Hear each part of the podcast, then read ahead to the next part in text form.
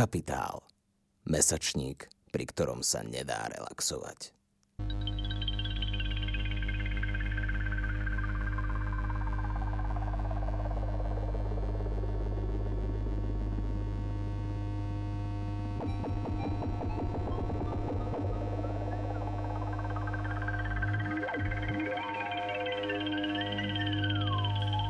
Vítajte pri počúvaní literárneho podcastu Koniec hry, ktorý pripravuje angažovaný mesačník Kapitál. Moje meno je Tomáš Hučko, som publicista a šéf-redaktor Kapitálu.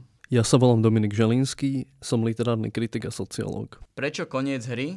Jednak máme radi Mitanu či Cortazára, ktorí takto pomenovali svoje knihy. Ale hlavne preto, že berieme literatúru vážne. V jej sociálnych, politických, triednych a rodových kontextoch. S našimi hostkami a hostiami budeme hovoriť o tom, aké sú možnosti aj medzi literatúry, kde sa hra začína a kde sa končí. Budeme hovoriť o literatúre, ktorá reflektuje, kritizuje a emancipuje. O autorkách, autoroch a dielach, ktoré sa nevždy zmestili a nevždy hodili do oficiálneho kánonu. Prosto o literatúre, ktorá nás baví. Toto je koniec hry.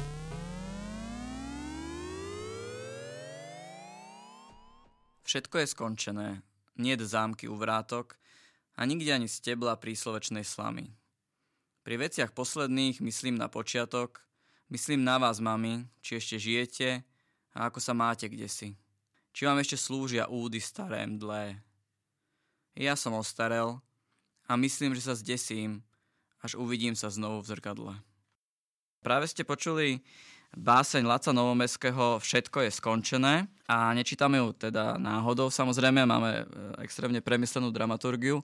Čítame ju preto, e, že najnovšie číslo kapitálu e, sa venuje téme väzenie. Ako asi všetci viete, množstvo spisovateľov a spisovateľiek strávilo bohužiaľ istú dobu za mrežami. My sme sa rozhodli venovať dnešný podcast jednému takému spisovateľovi, ktorého život výrazne ovplyvnil pobyt e, vo vezení a bude to podcast o Lacovi Novomeskom. Našim hostom dnes je doktor Zdeněk Doskočil, ktorý je vedúcim oddelenia biografických štúdí na Historickom ústave Akadémie vied Českej republiky. Pozvali sme ho preto, že minulý rok e, Zdeněk Doskočil napísal knihu Žalaři a vyhnanství Ladislav Novomeský a véře stalinismu a postalinismu. Vítejte. Hezký den. Ďakujeme, že ste prijali pozvanie do nášho podcastu. Tak vrhneme sa rovno do toho a poďme sa e, porozprávať o živote e, Laca Novomeského. E, on je samozrejme veľmi zaujímavý celý ten jeho život, ale keď sa chceme rozprávať o jeho väznení, tak možno rovno skočme do toho obdobia života po vojne, a skúsme si nejak priblížiť, čo sa po tej druhej svetovej vojne s ním dialo, ako sa rozbehla nejaká jeho politická kariéra a aké veci sa proste diali v jeho živote, ktoré potom vyústili v to väznenie. Tak e, Novomeského politická kariéra začala v podstatě na sklonku druhé světové války, protože Novomeský do té doby sice byl aktivním členem komunistické strany, novinářem, básníkem, ale o politickou kariéru eh, nestál. A do politických výšin ho v podstatě vtáhla schoda náhod, eh, protože Novomeský v roce 1939 hm, opustil Prahu a vrátil se na Slovensko. Eh, pracoval v Bratislavě jako redaktor časopisu Budovatel a do odbojové práce se nijak výrazněji nezapojil. V roce 1943 už ale byla situace komunistického odboje taková, že trpěl nedostatkem kádru. Eh, mnoho eh, komunistických odbojářů se ocitlo ve vězení a eh, nebylo už zkrátka kde brát. Zároveň se změnila vlastně strategie komunistického odboje, který se začal orientovat na spolupráci s nekomunistickým odbojem a přípravu vlastně celonárodního povstání. No a do, takových, do takovýchto časů byli vlastně vhodní lidé, kteří za A do té doby eh, žili legálně a zároveň disponovali četnými kontakty eh, jak do nekomunistických kruhů, jak ludáckých, tak i těch, eh, tak i těch řekněme, opozičních, demokratických. No a právě v tomto kontextu eh, byl Novomeský velice vhodnou postavou a proto, když byl vysazen eh, Karel Šmitke na Slovensko v roce 1943, aby sformoval už páté ilegální vedení komunistické strany, tak si vybral vlastně dva muže, kteří tuto kategorii, tyto kategorie splňovali. A to byl Gustav Husák a Laco Novomeský, protože oba eh, byli žili legálně, byli dosud stranou odbojové práce. No a Novomeský měl ještě jednu výhodu, protože bylo jasné, že odboj nebude jenom tedy o přípravě bojového, jaksi, eh, bojové akce, ale zároveň eh, bude potřeba formulovat ho i po, pro, po pro, programové stránce. No a Novomeský jako schopný muž pera byl právě k tomuto jaksi úkolu Eh, více než dobře disponovaný. Takže to byl vlastně ten moment, který Novomeského vtáhl do vysoké politiky, do odboje, do povstání, do Londýna a potom eh, v roce 1945 i do eh, jednání o první poválečné vládě v Moskvě.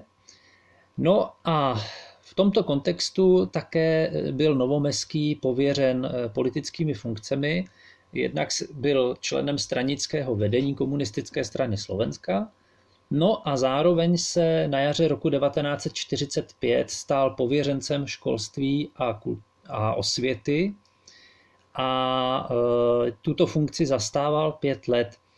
A role, kterou Novomeský v tomto období e, sehrál, je e, trochu rozporuplná. Na jedné straně Novomeský podporoval všechny kroky, které komunistická strana Slovenska i Československa prováděla k tomu, aby získala ve státě monopolní moc. To znamená ten vývoj, který směřoval k únoru 1948, eh, i únor sám, eh, byl, byl samozřejmě v Novomeského osobních intencích a Novomeský tomuto vývoji pochopitelně napomáhal. Takže má svůj, i on má svůj eh, jaksi díl eh, na tom procesu, který vedl vlastně k likvidaci, k likvidaci eh, demokratických struktur a nastolení vlády jedné strany.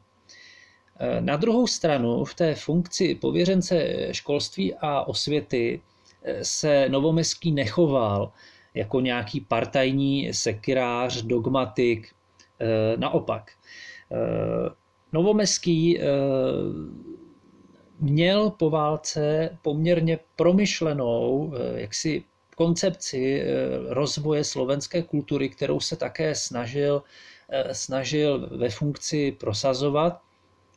A své postoje mnohokrát jaksi deklaroval, deklaroval veřejně v podstatě ten, ta, to pojetí kulturní politiky, které Novomeský eh, prosazoval, mělo poměrně daleko od takových těch eh, stalinsko-ždanovovsko-štolovských eh, koncepcí socialistického realismu. Novomeský chtěl kulturní politiku, která bude jednak slovansky orientovaná, bude využívat eh, myšlenkové i jiné impulzy, eh, jak z východu, tak ze západu, eh, akceptuje a bude dále rozvíjet dědictví umělecké avantgardy a zároveň bude jaksi dostatečně národní. Novomeský vlastně koncipoval po válce v brožuře Komunismus ve slovenské národní ideji, která byla takovým pandánem k nejedlého komunistům eh, jako dědicům pokrokových tradic českého národa, eh, takovou tezi, že v podstatě komunisté tím svým snažením, tím, jak usilují vlastně po pozdvižení běžného člověka, vlastně navazují na vlastně program národního obrození a právě v jejich politice vlastně jaksi vyvrcholí veškeré snažení vlastně slovenského, eh, slovenského národa. No a řekněme v souladu, v souladu s těmito základními jaksi koncepčními východisky eh, Novomeský také, také postupoval. Zároveň měl docela výrazný, výrazný vliv na, řekněme, institucionální rozvoj slovenského školství a kultury, kdy velice aktivně se zasazoval o vytvoření institucí, které do té doby na Slovensku neexistovaly. Přispěl k založení Vysoké školy muzických umění, Vysoké školy výtvarných umění, Slovenské filharmonie, kam jako jejího šéf dirigenta povolal Václava Talicha, který byl v Čechách v tu dobu ostrakizován. Novou institucí byla také Slovenská národní galerie. Eh, Novomeský také zaštítil eh, několik existujících institucí, kterým tak pomohl vlastně přečkat nebo vplout do těch poválečných poměrů. Ať už šlo o Matici slovenskou, jejímž předsedou se stal, Eh, tak o spolek slovenských spisovatelů, který také vedl a zaštítil také eh, Slovenskou akademii eh, věd a umění, která vznikla za slovenského státu a Novomeský se zasadil o přijetí nového zákona o této instituci, který vlastně pomohl této vědecké instituci nově založené přežít.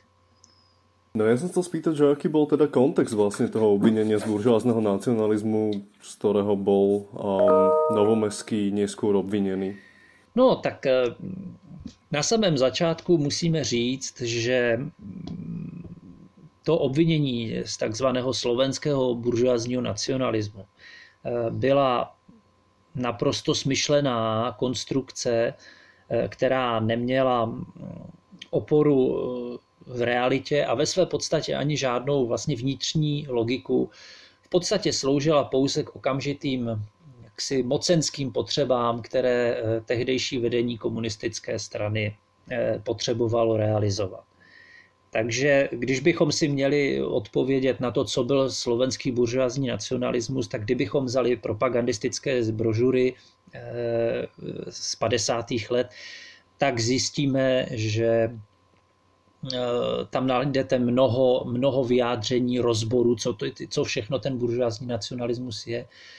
Ale když to potom poměřujeme s tou realitou a konfrontujeme s dalšími aspekty, tak vlastně zjistíme, že buržoázní nacionalismus ve skutečnosti není vůbec, není vůbec nic.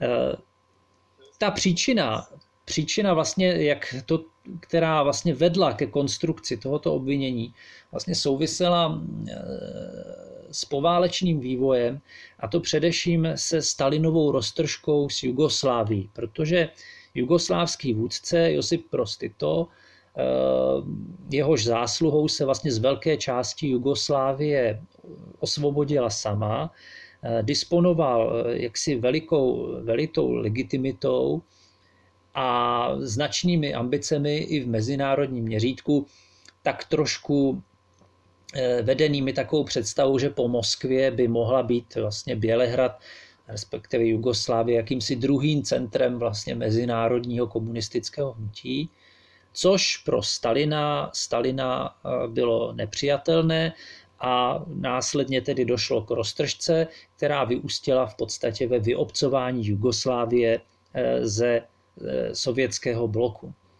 No a Stalin, aby jaksi předešel eh, nákaze v dalších eh, zemích eh, střední a jihovýchodní Evropy, které Sověti kontrolovali, tak začal vlastně naléhat na eliminaci všech komunistů, kteří za války působili v domácím odboji a nebyli v moskevské emigraci, protože je samozřejmě považoval za příliš eh, jaksi samostatné, příliš svébytně myslící a jaksi nepříliš ochotné se vždy a za všech okolností podvolovat eh, vůli Moskvy.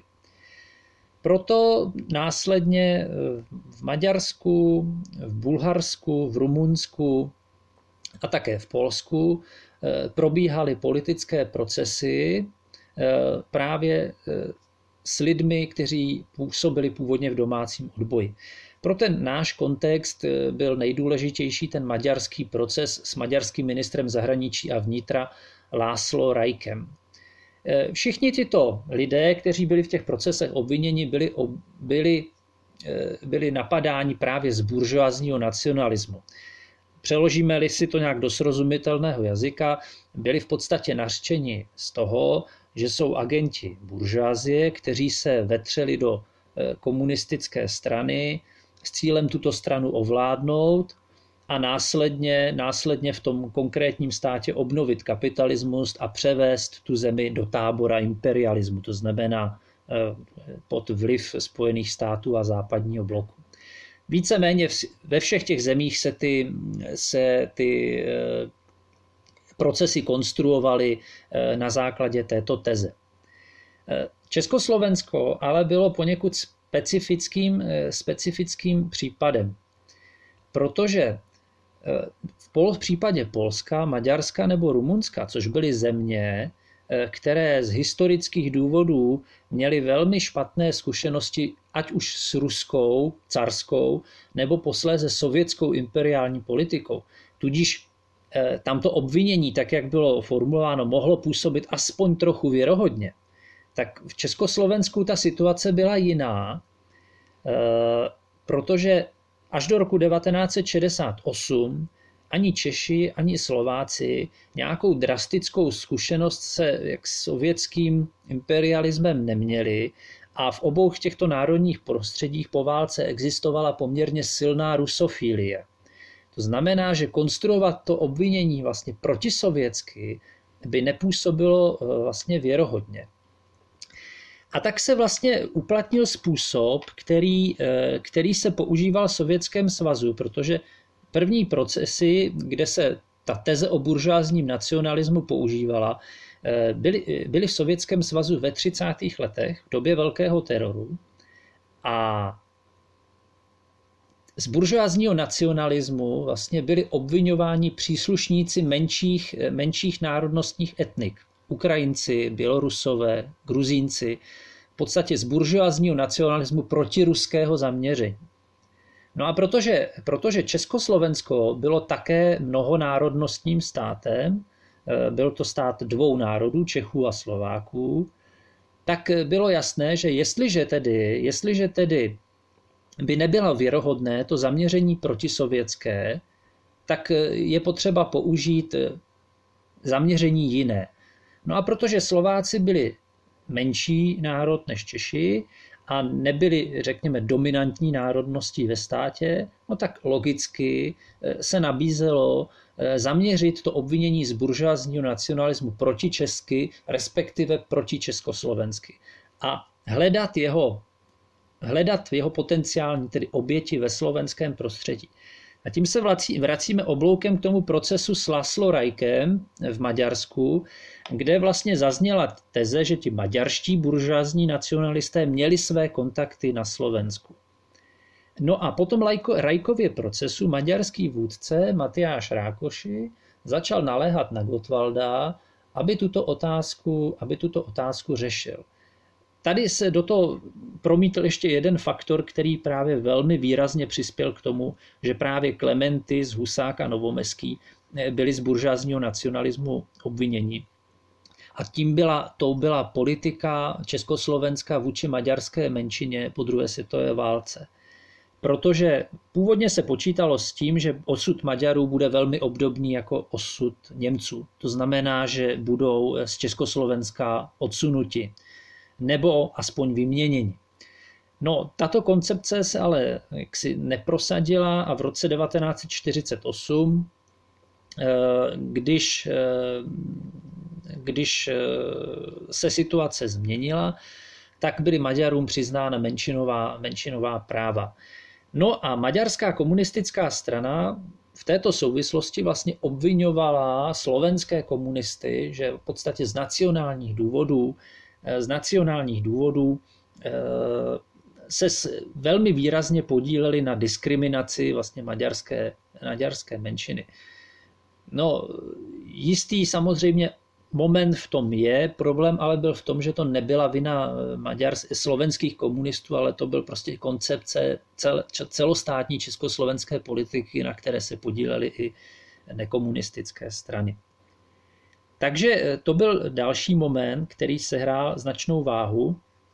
No a pak tady byly ještě momenty dva, a to byl odlišný, odlišný názor Klementise Husáka a Novomeského na řešení slovenské otázky v Československu. Protože eh, v podstatě v programu Slovenského národního povstání stálo, že tedy v podstatě eh, slovenská otázka v Československu by měla být řešena tak, aby v rámci československého státu nějakým způsobem zůstaly uchovány rysy eh, slovenské státnosti návrat do předmnichovských poměrů, kdy Slováci nebyli uznáváni za svébytný národ a byli považováni za vlastně součást jednotného československého národa, nebyl přijatelný. No a slovenští komunisté vlastně mm, do toho povstaleckého programu prosadili eh, tezi, že Slováci jsou svébytný národ a nová republika by měla být uspořádána na principu rovný s rovným. To znamená ideálně ve formě federace, ve které by tedy byly dvě národní republiky spojené tedy eh, celostátní, celostátními úřady.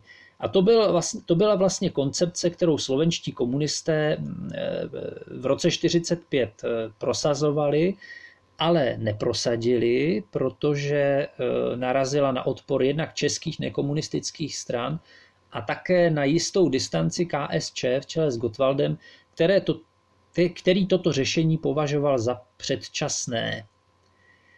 A výsledkem tedy byla pouze jakási slovenská autonomie, kdy vznikla Slovenská národní rada jako slovenský parlament a sbor pověřenců jako slovenská vláda.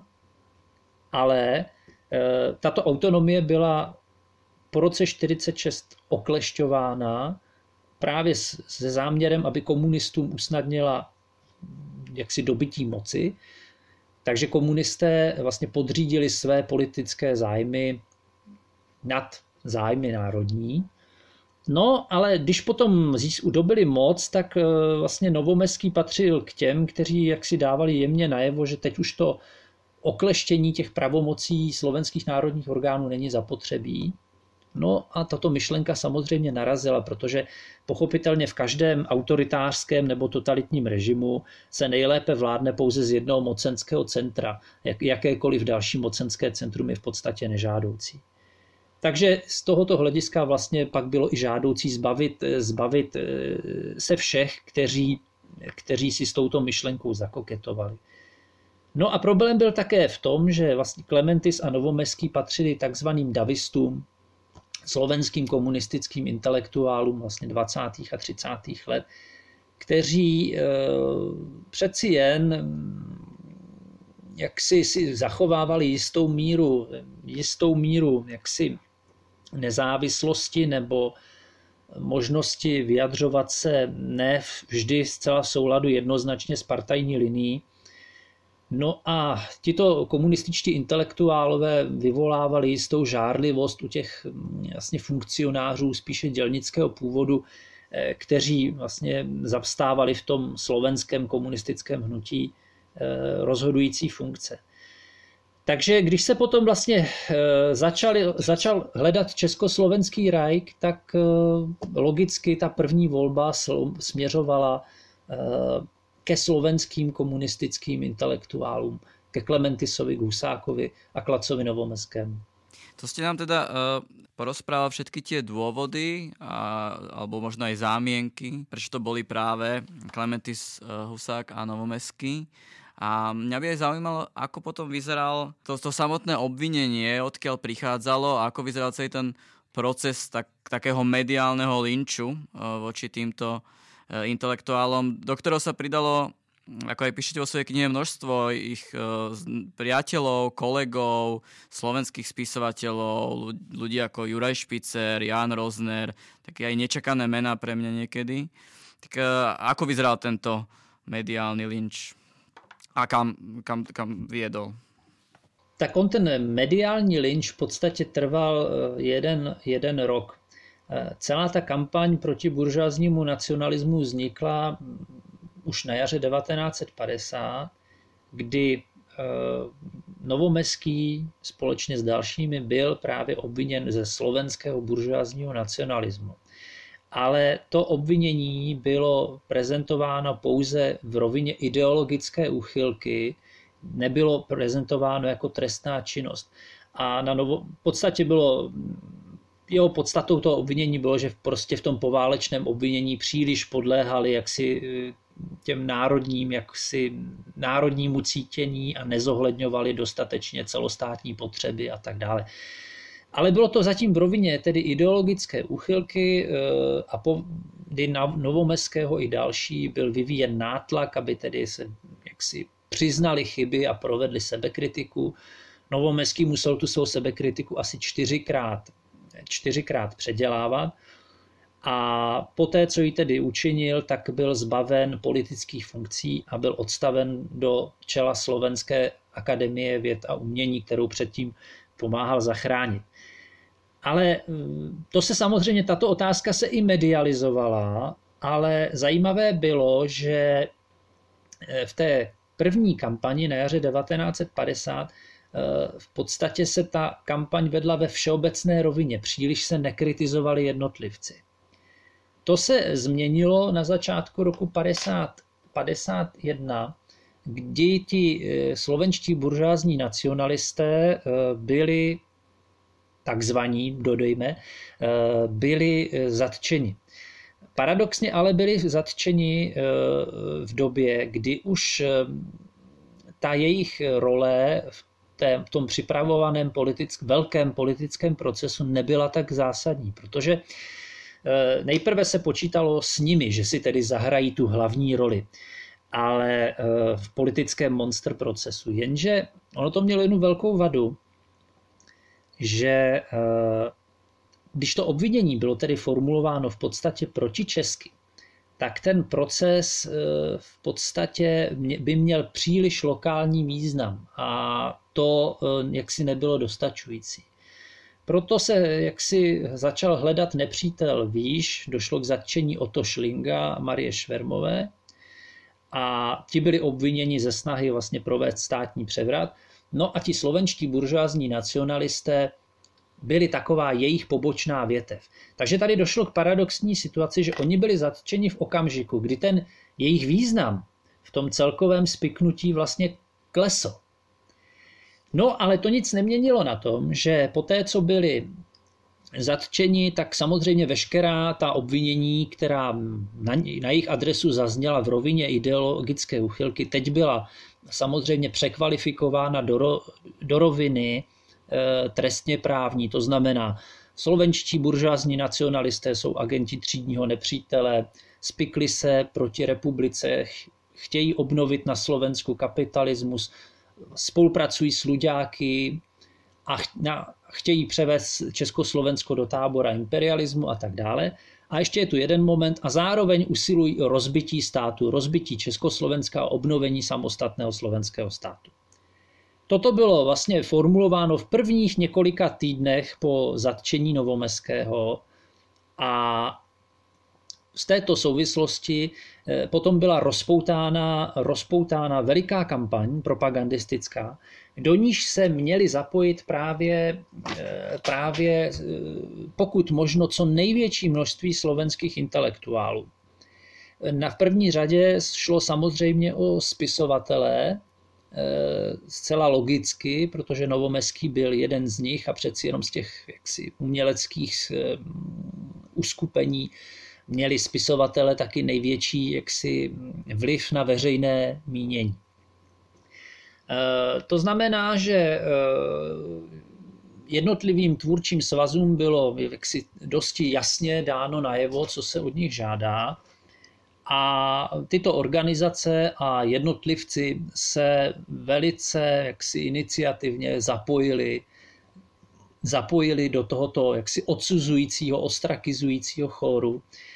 Byť ty motivy těch jednotlivých osob eh, nemusely být vždy jednoznačné. Někteří to udělali z přesvědčení, někteří z kariérních důvodů, někteří, někteří ze strachu, Někteří také proto, že třeba byli objekty poměrně velmi silné manipulace. Každopádně v té kampani, která byla na jaře roku 1951 rozpoutána, byl Novomeský vlastně obviněn ze všech možných hříchů, nejenom politických, ale i uměleckých. Jeho poezie byla odsouzena jako dekadentní, formalistická, Eh, nesměla se recitovat na veřejnosti, byla stažena z veřejných knihoven. V podstatě novomeského jméno mělo být eh, vymazáno a když už mělo být připa, jaksi připomínáno, tak pouze s negativními konotacemi. No a pokud jde o ty jednotlivce, tak eh, nejvýraznější asi roli mm, v té kampani sehráli čtyři muži. Jednak to byl šéf vlastně kulturně propagačního oddělení UVKSS Julius Šefránek, který paradoxně dříve s Novomeským úzce spolupracoval, protože vedli společně ještě na konci 30. let deník slovenské zvesti. Vlastně druhou osobou byl spisovatel Juraj Špicer, a právě Šefránek a poté Špicer mm, vlastně rozvíjeli, nejvíce rozvíjeli ta obvinění Novomeského právě v té umělecké, umělecké rovině, kdy samozřejmě zcela dezinterpretovali jeho poezii a samozřejmě i novinovou, novinovou publicistiku, jeho poválečné názory na kulturní politiku a tak dále. No a přisazovali si i další, hlavně tedy Jan Rozner, který byl i, když nebyl tehdy členem komunistické strany. A potom také básník eh, Milan Lajčiak, který také eh, navíc ještě napsal vlastně báseň Horucím perom, což byl takový dosti nechutný pamflet, kdy si tedy s Klementisem a Novomeským a Husákem tedy vyřídil ten účet i řekněme v tomto, i v této rovině. No ale do té kampaně se zapojovalo i řada jiných. Michal Chorvát, Alexander Matuška, Dominik Tatarka, Vladislav Mňačko. A našli bychom, našli bychom Karol Rosenbaum a našli bychom i další. No, hovorím o mnohých, ktorí teda si uh, prisadili v té kampani, ale bol někdo, kdo se ho zastal? Veřejně se Novomeského nezastal nikdo. Vlastně maximum, co lidé, lidé udělali, Eh, tak bylo, že mlčeli. A do té kampaně se nezapojili, což byl třeba případ Zory Jesenské, anebo eh, nebo svůj, jaksi svoji distanci dávali najevo eh, tím, že třeba psali poezii do šuplíku, což byl třeba případ básníka Jána Smreka, který takto Novomeskému věnoval dvě rozsáhlé básně. Samozřejmě, když se k té kampani jak si vrátíme, tak eh, je třeba tady poukázat eh, na jednu věc. Naprostá většina lidí, kteří do té kampaně byli zapojeni, nebo jich, když už ne většina, tak valná část zcela nesporně, musela vědět, že ta reálná skutečnost je jiná. I z toho důvodu, že slovenský, novomeský byl ve slovenském jaksi kulturním životě dosti významnou postavou a řada lidí, kteří se do té kampaně zapojili, se s ním samozřejmě dlouhé roky znala. Ať už v rovině eh, jaksi profesní, profesionální, umělecké, tak i prostě v té mezilidské, přátelské. No ale v podstatě nenašel se, nenašel se v podstatě, v podstatě nikdo, kdo by veřejně, veřejně jaksi byl ochoten eh, se ho, se ho zastat. Pochopitelně nalijme, nalijme si čistého vína, nějaký nesouhlasný projev by se někde v tisku nebo v rozhlase eh, neměl ani naději, neměl ani naději objevit. V podstatě ale bylo, podstatné také bylo, že v podstatě v té kampani během těch tří, během to, na jaře 1951 vlastně zaznělo všechno, z čeho byl potom vlastně Novomeský obviněn o tři roky později ve svém vlastním politickém procesu.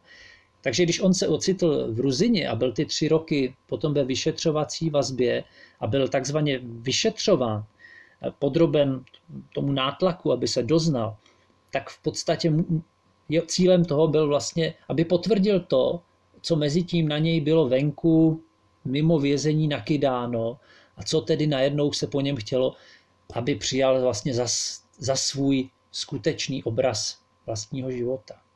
Ako teda vlastně prebiehali potom, potom eh, ty roky po uvěznění?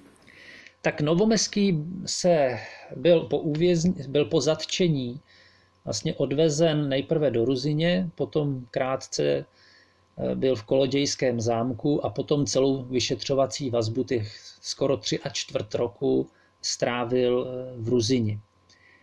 Tady byl pochopitelně podroben eh, hlavně zpočátku všem dobře známým metodám fyzického a psychického nátlaku, které se, které se, použí, které se používaly, aby hm, jaksi vyšetřovatelé státní bezpečnosti zlomili, psychicky zlomili své oběti a donutili je k tomu, aby hm, eh, vypovídali tak, jak potřebovali. To znamená, nátlak jehož cílem bylo v podstatě totální rozbití, dezintegrace osobnosti. Eh, nutno dodat, že Novomeský svým osobnostním nastavením, povahou nebyl člověk, který by měl příliš schopností takovému to tvrdému tlaku čelit takže eh, se zlomil, zlomil eh, relativně brzy, ale myslím si, že nemá nemáme právo mu to vyčítat, řekněme, z pozice lidí, kteří si nikdy takovou eh, zkušeností neprošli. Novomeský tedy potom vypovídal tedy tak, jak vyšetřovatele, vyšetřovatele potřebovali, což pro něj mělo dva naprosto fatální důsledky, eh, protože v roce 1952 byl vlastně donucen k tomu, aby v procesu s Rudolfem Slánským vypovídal jako svědek proti Vladimírovi Klementisovi.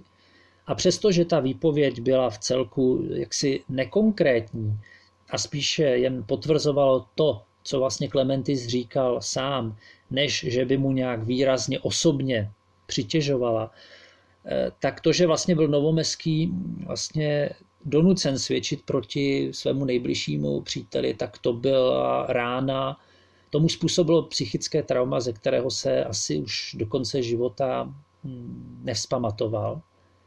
A podobnou situací si prošel potom i v roce 54, kdy zase musel jaksi hanit v politickém procesu sebe sama a především usvědčovat Gustáva Husáka.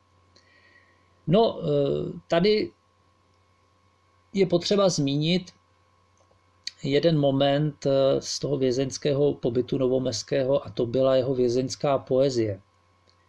Protože eh, novomeský, aby byl jaksi těmi vyšetřovateli udržován, po té, co tedy začal spolupracovat jaksi v dobrém rozpoložení, tak eh, mu někdy v létě roku 1951 dovolili, aby mohl, že, aby mohl mít na celé tušku a papír s tím, že si tedy může psát, co chce. Což eh, bylo jaksi velké vyznamenání, protože i za první republiky, kdy byly jaksi politické poměry ve vězeních, pokud šlo o politické vězně, výrazně lepší než eh, jaksi v 50. letech, tak tuška a papír to byl zakázaný kontraband. A najednou tedy Novomeský ten papír a tušku dostal k dispozici, no a on využil vlastně ten volný čas k tomu, aby, že skládal poezii. Eh, ve vězení složil čtyři básnické poemy a zřejmě několik desítek jednotlivých, jednotlivých básní, které potom přepisoval na stroji a odevzdával vyšetřovatelům, kteří mu slibovali, že až opustí vězení, že je všechny dostane. Ale patrně s ním sehráli velice krutou a ďábelskou hru a poté, co už jaksi novomeský splnil to, co se po něm čekalo, tak všechny tyto, všechny tyto eh, texty byly zničeny. A z celé vězeňské poezie vlastně zbyly jen jediné dvě básně a jedna z nich zazněla v úvodu. To je velmi smutné. Vy v té knižce vzpomínáte, že to bylo asi 4000 veršov, o které přišel. Přesně tak. V podstatě, když bychom to brali z hlediska kvantity, tak eh, největší procento novomeského básnického díla vzniklo ve vězení a nezbylo z něj nic.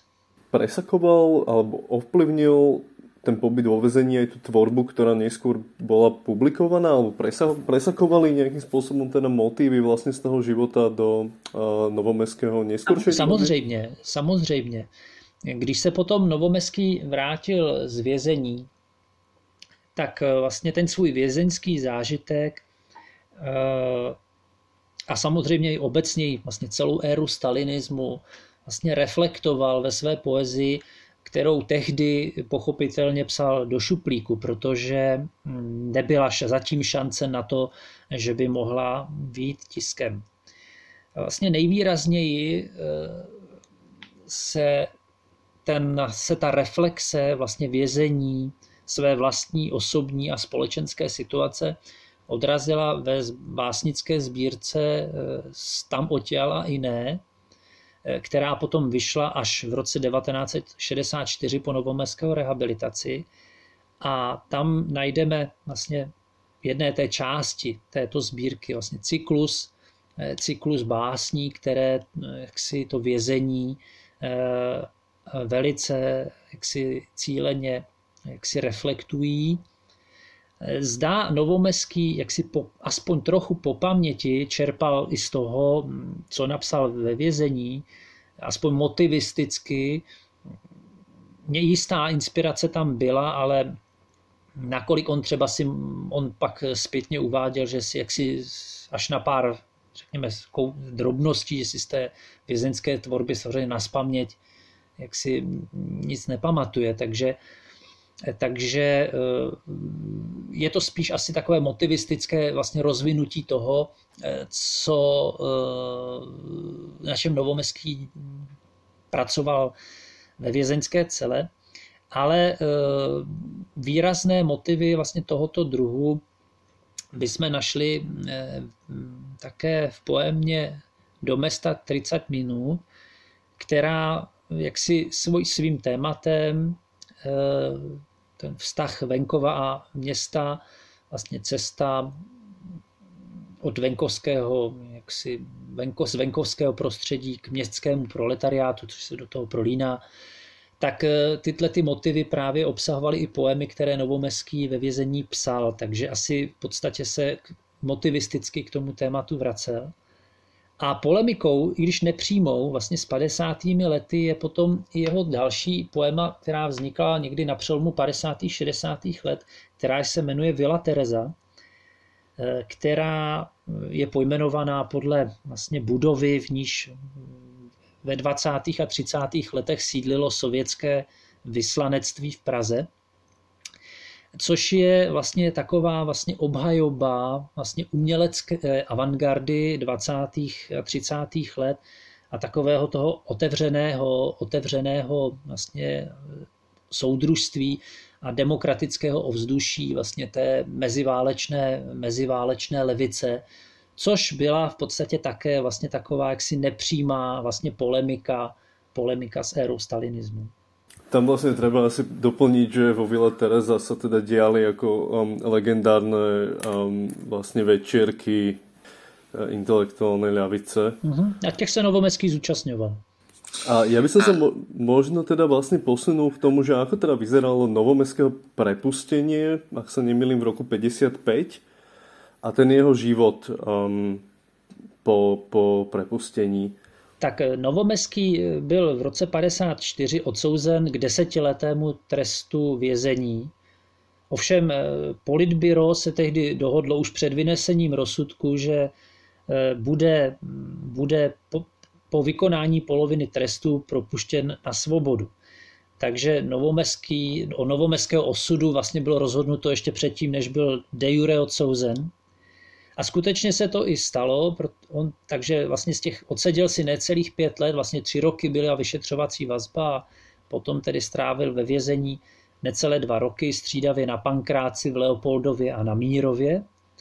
No a odtamtud byl v prosinci 1955, vlastně dva dny před Vánoci, eh, propuštěn eh, na svobodu. Ale byl pouze podmínečně propuštěn, takže se ocitl vlastně v pozici v podstatě neplnoprávného, neplnoprávného občana, nad nímž se stále vznáší ten demaklu, jaksi Damoklův meč návratu do žaláře, a který zároveň eh, se ocitl v situaci dosti nejednoduché, protože eh, nesměl veřejně vystupovat, nesměl publikovat, nesměl se trvale vrátit na Slovensko, eh, musel trvale žít v Praze a stranice jak, jakkoliv veřejného života. Eh, takže Novomeský eh, díky této konstelaci eh, se dostal do památníku národního písemnictví na Strahově, kde pracoval, kde pracoval jako referent v oblasti výstavnictví a podílel se, podílel se na přípravě asi osmi, osmi výstav na většinou související s literárními a nebo výtvarnými tématy.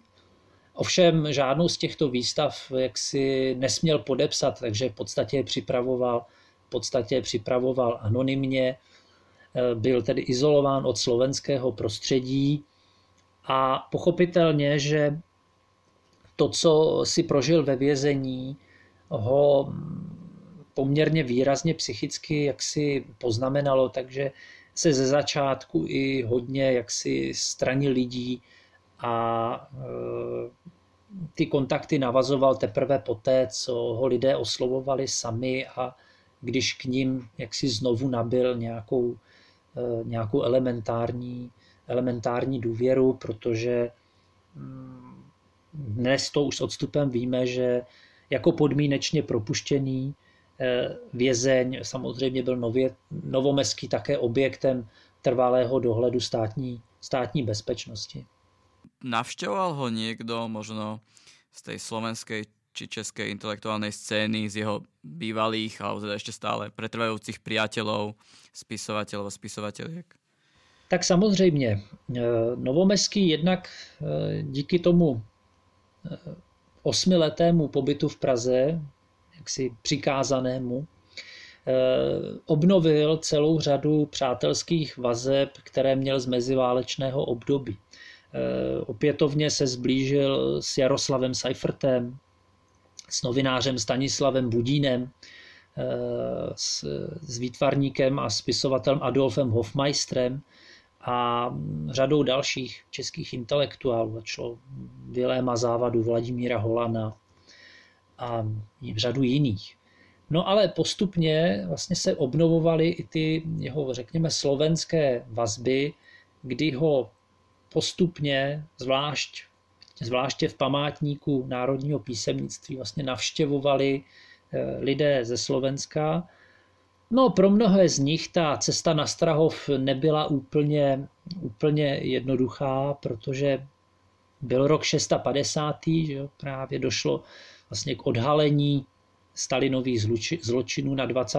sjezdu komunistické strany Sovětského svazu a jak si eh, mnoho lidí si začalo velice eh, uvědomovat vlastně k jaké neblahé věci se propůjčili a cítili ve vztahu k Novomeskému nemalý pocit, eh, nemalý pocit viny. Takže eh, tito lidé eh, jak si přicházeli za Novomeským s velkými, často s velkými rozpaky a obávami, jak je přijme, ale Novomeský se vlastně asi v souladu se svou altruistickou vlastně povahou zachoval velmi velkoryse a v podstatě jak si odpustil téměř všem. A to postupné navazování vlastně kontaktů pak bylo pro Novomeského důležité také proto, že mu vlastně umožňovalo nějakým způsobem se tak trošičku vlastně navracet do toho uměleckého, uměleckého života.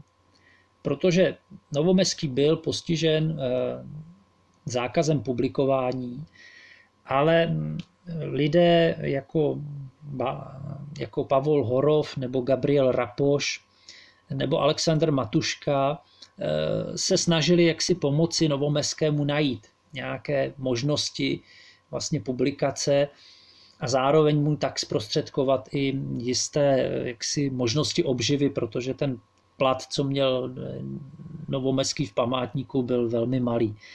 Takže eh, Pavol Horov eh, a Gabriel Rapoš eh, vlastně umožnili Novomeskému překládat, překládat českou prózu do slovenštiny.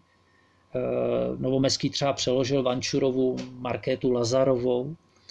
No ale umožnili mu také překládat poezii a to rozsáhlý soubor vlastně z díla Borise Pasternaka, ruského, ruského básníka, jehož, řekněme, básnický naturel byl Novomeskému velmi blízký. Takže pro, společně s Jánem Ferenčíkem vlastně Novomeský připravoval vlastně překlady eh, Pasternakových veršů, které potom vyšly v souboru vlastnosti vášně, ale až v roce 1965, protože do té, na té knížce se pracovalo delší dobu, Mimo jiné, protože do toho vpadla Pasternaková aféra, kdy Pasternak dostal za doktora Živaga Nobelovu cenu a byl potom v Sovětském svazu ostrakizován. Takže, novomes, takže ten novomeského překlad byl na několik let kvůli tomu odložen k ledu. Ale e, Matuška i Horov e, se potom snažili prosadit také očištění vlastně novomeského Eh, publicistických nebo básnických textů, ale tady eh, všechny ty pokusy vlastně stroskotaly, eh, protože narazili na neúprosné síto cenzury, pro níž byl Novomeský jako autor zcela nepřijatelný. Takže vlastně Novomeský pronikl až do roku 62, kdy se ty poměry v Československu začaly měnit vlastně na veřejnost pouze jednou jedinkrát, kdy v knížce Turista a karikaturista, eh, což byl novomeského překlad cestopisů Adolfa Hofmeistera do slovenštiny, mohl výjít jeho doslov. Ovšem pouze eh, jaksi podepsaný slovy překladatel, nikoliv Laco Novomeský.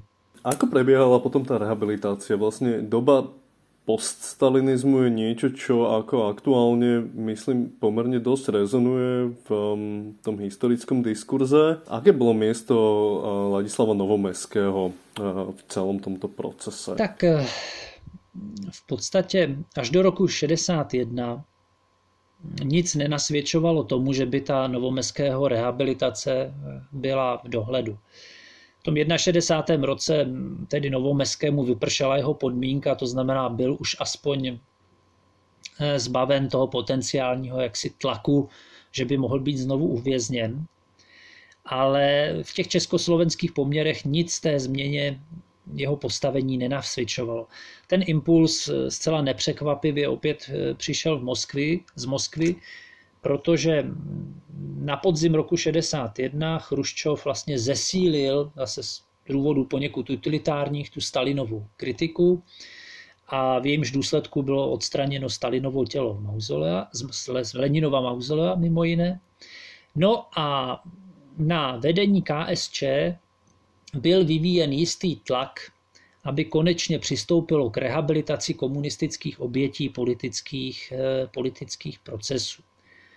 To ještě nějakou dobu trvalo, ale ta proměna té atmosféry jaksi eh, se projevila v jistém eh, poklesu strachu a prolomení jistých eh, bariér. Novomeskému vlastně, aniž, aniž byl ještě rehabilitován, bylo v roce 62 umožněno, aby opustil památník národního písemnictví dostal několik tvůrčích stipendií Slovenského literárního fondu a mohl se tedy věnovat pouze si umělecké tvorbě a zároveň několik jeho básní bylo otištěno ve slovenských pohladoch a v plameni. Takže po v podstatě 11 letech se Novomeský konečně objevil eh, jaksi na stránkách uměleckých časopisů. Samozřejmě byly jenom otištěny jenom ty básně, které nijak netematizovaly stalinismus a vězeňskou zkušenost, jenom ty jaksi nezávadné, neutrální. Ale byl to jistý posun. K dalšímu posunu potom došlo až vlastně na přelomu let 1962-63, kdy novotného vedení KSČ vytvořilo vlastně takzvanou Kolderovu komisi, která měla prověřovat proces s Rudolfem Slánským a všechny procesy e, s ním související, to znamená i proces se slovenskými buržoázními nacionalisty.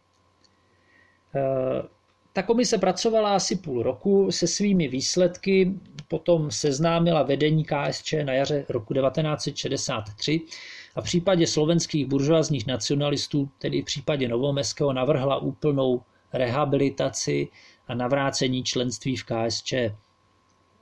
No, kolem eh, této otázky ale vypukl ve vedení KSČ značný spor, eh, mimo jiné proto, že jeho členy samozřejmě byli stále ještě lidé, kteří vlastně na uvěznění buržoázních nacionalistů měli nemalý podíl. No a Antonín Novotný tehdy prosadil takové vlastně polovičaté šalamounské řešení, že ta rehabilitace byla rozdělena na dvě části, na část občanskou a na část stranickou. No tak, tak výsledek který bylo, že občanská rehabilitace ano, protože jak si udržet ta obvinění jaksi v rovině, v rovině jaksi trestné činnosti, to už prostě ne, nebylo možné, ale rehabilitace stranická, ta je jenom částečná, to znamená vrátíme jim členství v KSČ, ale žádné funkce zpátky, zpátky nedostanou, protože přeci jen se té nacionální úchylky dopustili a jediná chyba, a byli za ní oprávněně kritizováni a jediná chyba byla jenom to, že byli tedy uvězněni. To se stát, to se stát nemělo. Takže takto to jaksi bylo eh, také prezentováno. Novomeskému tedy bylo vráceno v členství v KSČ, ale zároveň mu tedy bylo dáno najevo, že tedy může být rád, že tedy dostal to členství ve straně zpátky, ale víc ať nečeká.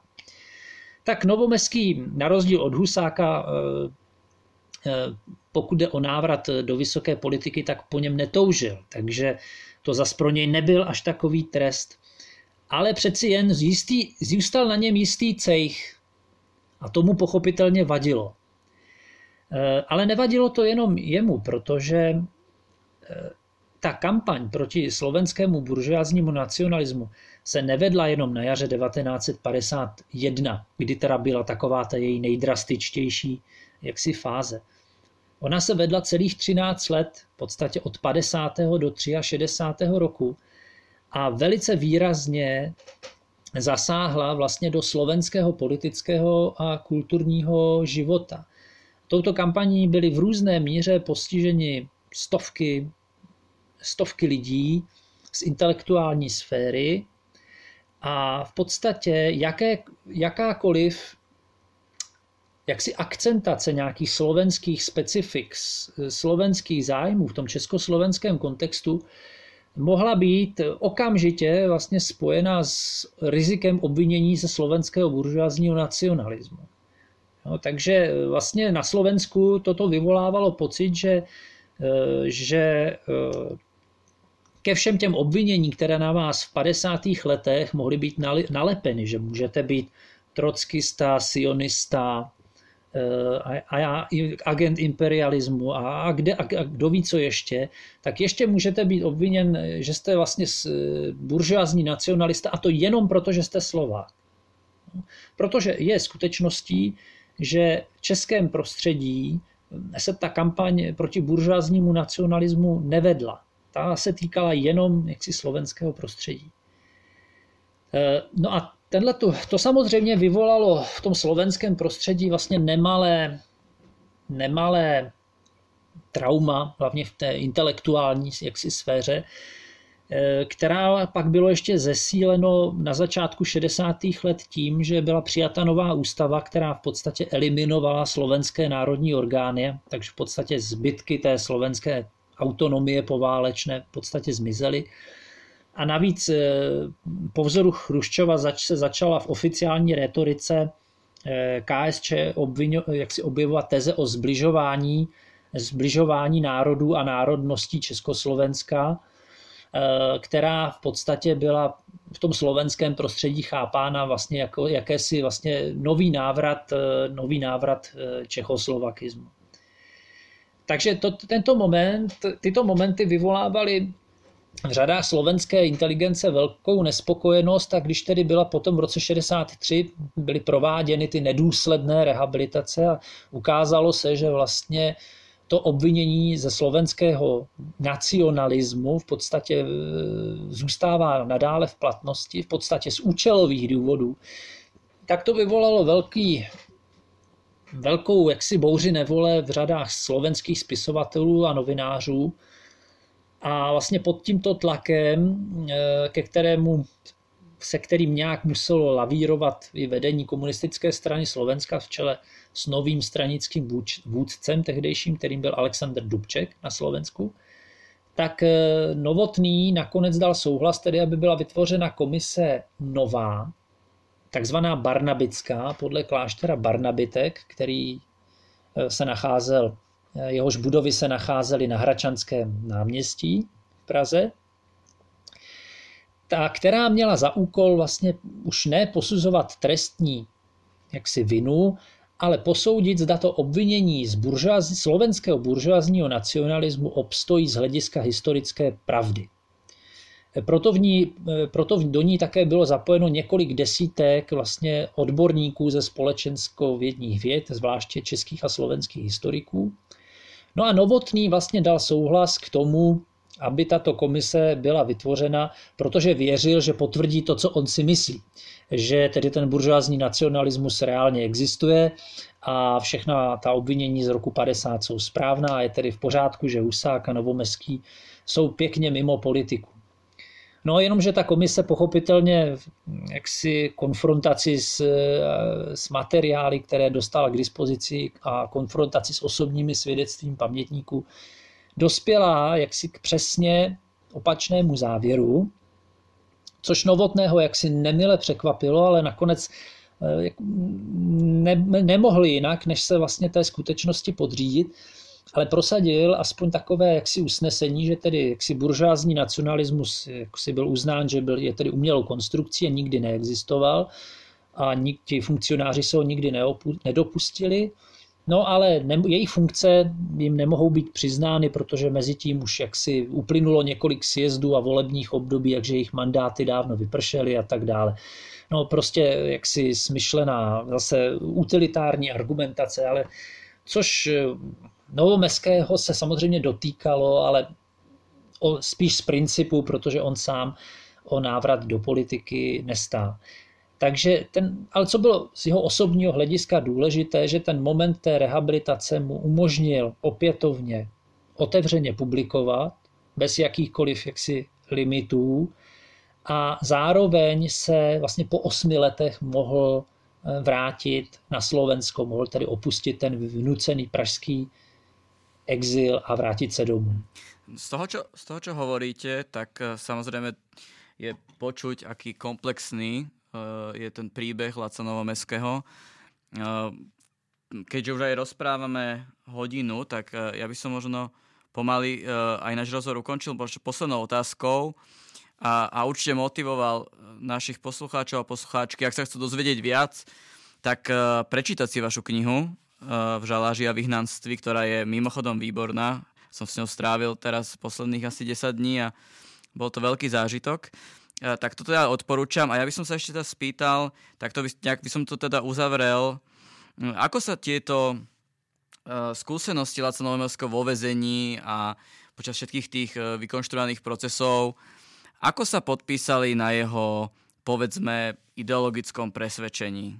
Zostal e, rovnako presvedčený komunista po všetkom, čo zažil a možno ako toto presvedčenie sa potom odzrkadlilo aj pri tých e, udalostiach Pražskej jary. Hlavne potom, ešte keď vlastne sa vrátil um, do KSČ.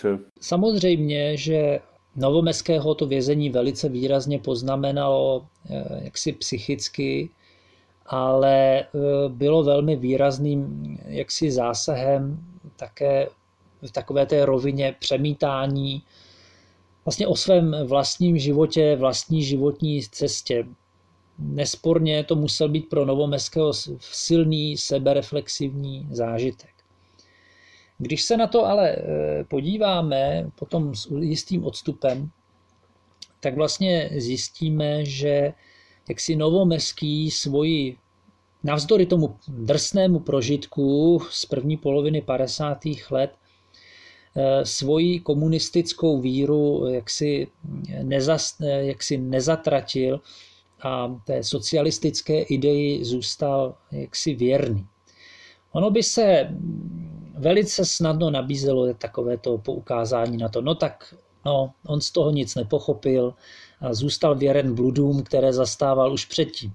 No ale když bychom se jaksi uchýlili k tomuto dosti bohorovnému argumentu, tak bychom se s podstatou vlastně novomeského uvažování velmi výrazně jaksi minuli, protože vlastně to, takový ten prvotní moment eh, toho novomeského příklonu vlastně ke komunistickému učení vlastně souvis vesel velmi výrazně s jeho eh, jaksi náboženskou výchovou, které se mu dostalo v dětství, protože Novomeský pocházel z evangelické rodiny a dostalo se mu jaksi velmi přísné luteránské výchovy, z níž si odnesl takový, takovou tu devízu, že se člověk nesmí spronevěřovat eh, jaksi eh, svědomí a nes, nesmí zradit už jednou zaujaté jaksi přesvědčení a že vlastně k tomu, jaksi, k čemu se oddal, že u toho musí vytrhvat jaksi bez ohledu na svůj osobní život, na, bez ohledu na umělecké ambice. A to také Novomeský jaksi dělal. On vlastně potom ve 20. letech, když se i pod vlivem té jaksi neutěšené sociální situace, rodinné, společenské na Slovensku, i pod vlivem toho zážitku eh, osobního, když prožil vlastně vyhlášení Maďarské republiky rád a eh, reflektoval to jaksi tu modernizační energii bolševického experimentu, tak vlastně Eh, se ten prvotní jaksi náboženský motiv vlastně přepnul do trošku jiné polohy, kdy vlastně i své matce vysvětloval potom ten příklon ke komunistické ideologii. Mami, jako vy se, vy se modlíte vlastně proto, aby byl ráj na, jez, na zemi, aby se uskutečnilo to, co chtěl Ježíš, ale my to chceme uskutečnit ne, už jaksi ne jaksi v tom v té až té sféře nebeské, ale prostě už tady na zemi vlastně chceme dělat to samé, co vlastně chtěl Ježíš dělat. Symptomatické je, že třeba i s poukazem právě na Ježíše a evangelium eh, Novomeský potom po druhé světové válce v jednom vánočním fejetonu vlastně vysvětluje také vlastně politiku slovenské národní fronty a komunistické strany. Takže tam ten náboženský fundament eh, hrá velkou roli a Novomeský sice byl konfrontován s tím, co způsobil stalinismus, ale v podstatě se e, smířil s takovým tím postu, řekněme s tím poststalinským narrativem, že vlastně chyba není, v té, chyba není v té myšlence, ale chyba je vlastně v konkrétních lidech a vlastně v tom, co se odehrálo v éře stalinismu, to znamená v kultu osobnosti a tak dále, ve zločinech, které Stalin napáchal. Takže když vlastně odvrhneme toto dědictví, tak bude vlastně možné opravdu uskutečnit ten socialismus takový, jaký by chtěl být, protože by měl být, protože Novomeský v sobě měl podle mého soudu velmi silně jaksi, krom toho, že to byl člověk jaksi, jaksi nábožensky vychovaný s jistými jaksi morál, jasně vymezenými morálními a etickými jaksi liniemi, tak zároveň si z toho jaksi rodinného prostředí ocit, jaksi odnesl silné sociální scítění a jaksi výrazný vlastně altruismus, někdy až hraničící se sebeobětováním.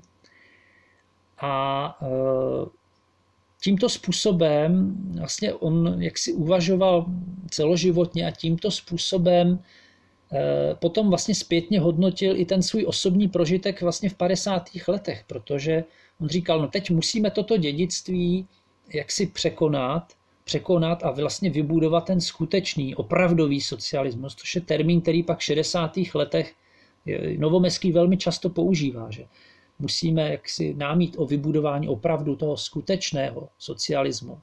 Čímž vlastně nepřímo říkal, že ten stalinismus byla v podstatě jenom taková jako nedokonalá trapa. A on to právě jaksi zdůvodňuje altruisticky, že pokud toto poznání, že to, co jsme měli, ten skutečný socialismus není, a teď víme, co by jim tedy mělo být a o to se pokusíme. Pokud jako toto poznání, nebo dojítí tohoto poznání, jak si muselo být vykoupeno i tím, že já jsem musel trpět i v tom, v tom vězení, tak to není zbytečné. No, takže, takže v těchto asi v tomto kontextu vlastně Novomeský uvažuje.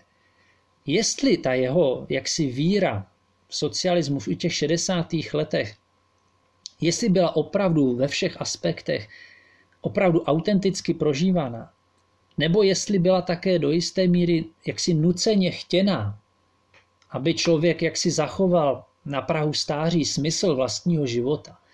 To je samozřejmě otázka, která se jaksi těžko, zcela jednoznačně asi dá rozsoudit. No ale eh, s tím potom vlastně souvisí i to, jak se vlastně Novomeský potom zachoval v roce 1968. No, On byl totiž ve své podstatě sice